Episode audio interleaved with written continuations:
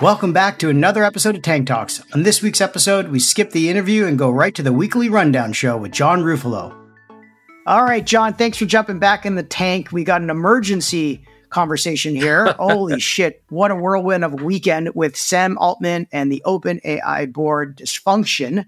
I don't even know where to start. I think just to kind of rehash what happened over the course of the weekend for our listeners who may have been living under a rock, OpenAI and their board decided to oust CEO Sam Altman uh, for what seems to be a lack of transparency for whatever reason we don't know. It caught everyone by surprise, including Sam Altman and his co founder, Greg Brockman. And the board basically created a coup uh, and he was ousted. Brockman was removed as the chairman, but remained at the company until he obviously resigned very shortly afterwards. There was a ton of confusion that happened amongst the existing investors in OpenAI, uh, including Microsoft and Satya Nadella, uh, including you know the new investors that were going to be joining the newest 85 billion, 90 billion dollar round, Thrive Capital, Tiger Global. This brought out the who's who of entire Silicon Valley, as well as CEOs like Brian Chesky and uh, CEO of Coinbase, Brian Armstrong, both coming to Sam's aid. Maybe you can tell us what you think fucking happened here because it's crazy. Uh, we're recording this on Monday afternoon, so we know that he's no longer the CEO and will not be reinstated after everyone tried to bring him back. So, what do you think is going on and what the hell happened? Well, in short, I don't have a bloody clue. um, I am trying to uh, absorb as much as I can. Now, the funny thing was on Thursday, I was at the APEC with Sam and with uh, Nadella there. They were back to back in speaking, and uh, the hot topic was AI. And clearly, uh, there was zero chatter uh, about it. So the short term interim CEO, uh, Mira, knew the night before on Thursday night, apparently. But yeah, all I can say is, we, you know, we don't know what the the reason was for the dispute. There's a lot of folks talking about Sam was commercializing the product uh, too quickly uh, for uh, Ilya. Uh, perhaps the next version of ChatGPT gave them the scare of, of AGI. I'm hearing whole sorts of things. So who knows? And who knows if we'll ever know the truth. But one thing we do know this is an egregious, poor example of governance this might be the fastest vaporization of 80 or 90 billion dollars that we're ever going to see. Disagreements, for those of you who are involved with boards, disagreements between the board and management happens 100% of the time.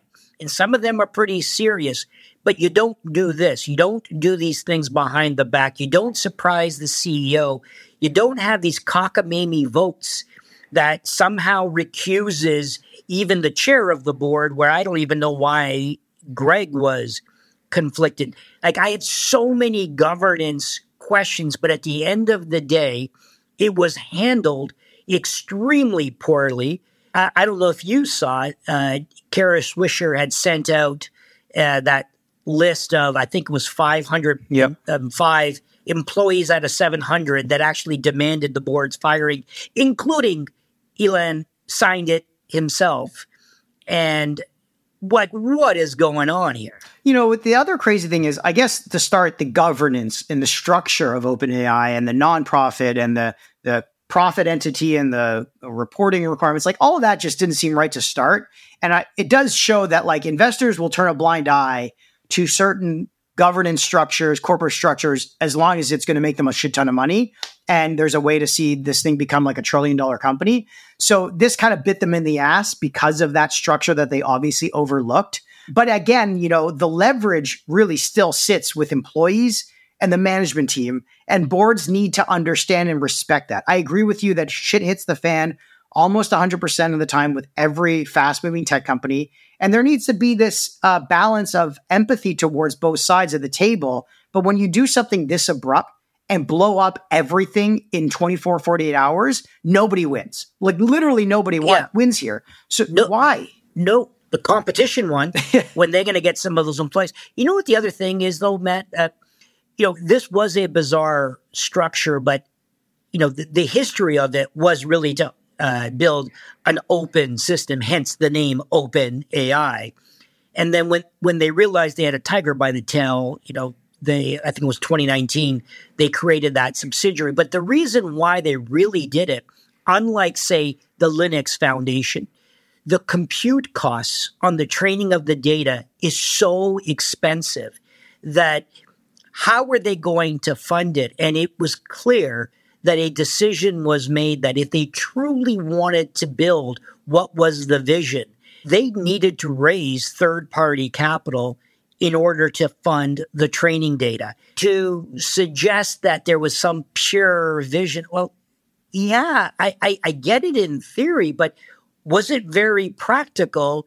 And if if if you can't pay for training data and incurring monstrous compute costs, how exactly are you going to build that ultimate vision? That's the part that I was very confused about. Yeah, it sounds like this would have happened eventually because there would have been this tug of war between the the the nonprofit board and the for-profit board. And you know who comes out looking like a king of kings here? Again, Satya Nadella. I mean, what a genius move. He signs an agreement to take over basically this company without taking it over. Then the brains and the power behind this thing get ousted, and then he absorbs them back in to Microsoft to lead a new AI division for him, right? He just sent out a tweet earlier today saying for now. That. For now. But you know what I'm saying? Like just wins and wins and wins. That, like you and I have said in a previous podcast, I think you had asked, who is the top CEO in the world? Nadella is the king, and he just continues to make a very smart move after another. I, I agree with you. It's a real shame. Like I'm curious to see how many people will defect over.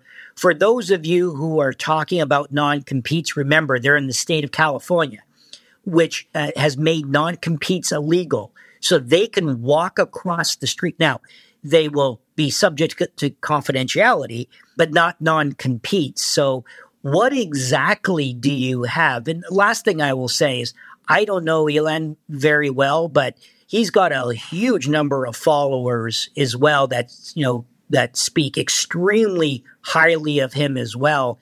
So I I don't know if you've seen some of his recent tweets, but uh, his comments where he was deeply regretting, you know, what happened.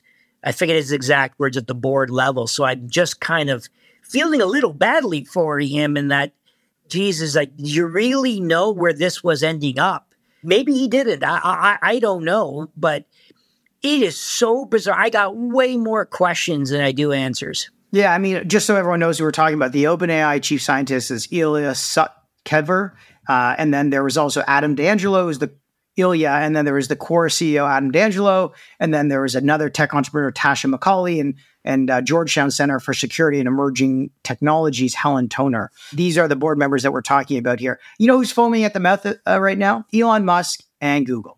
That's who's foaming at the mouth right now because they just saw their largest competitor basically get gutted. Now they're going to take some time to get spun up as something else, but all that manpower is now kind of on the free market, if you will.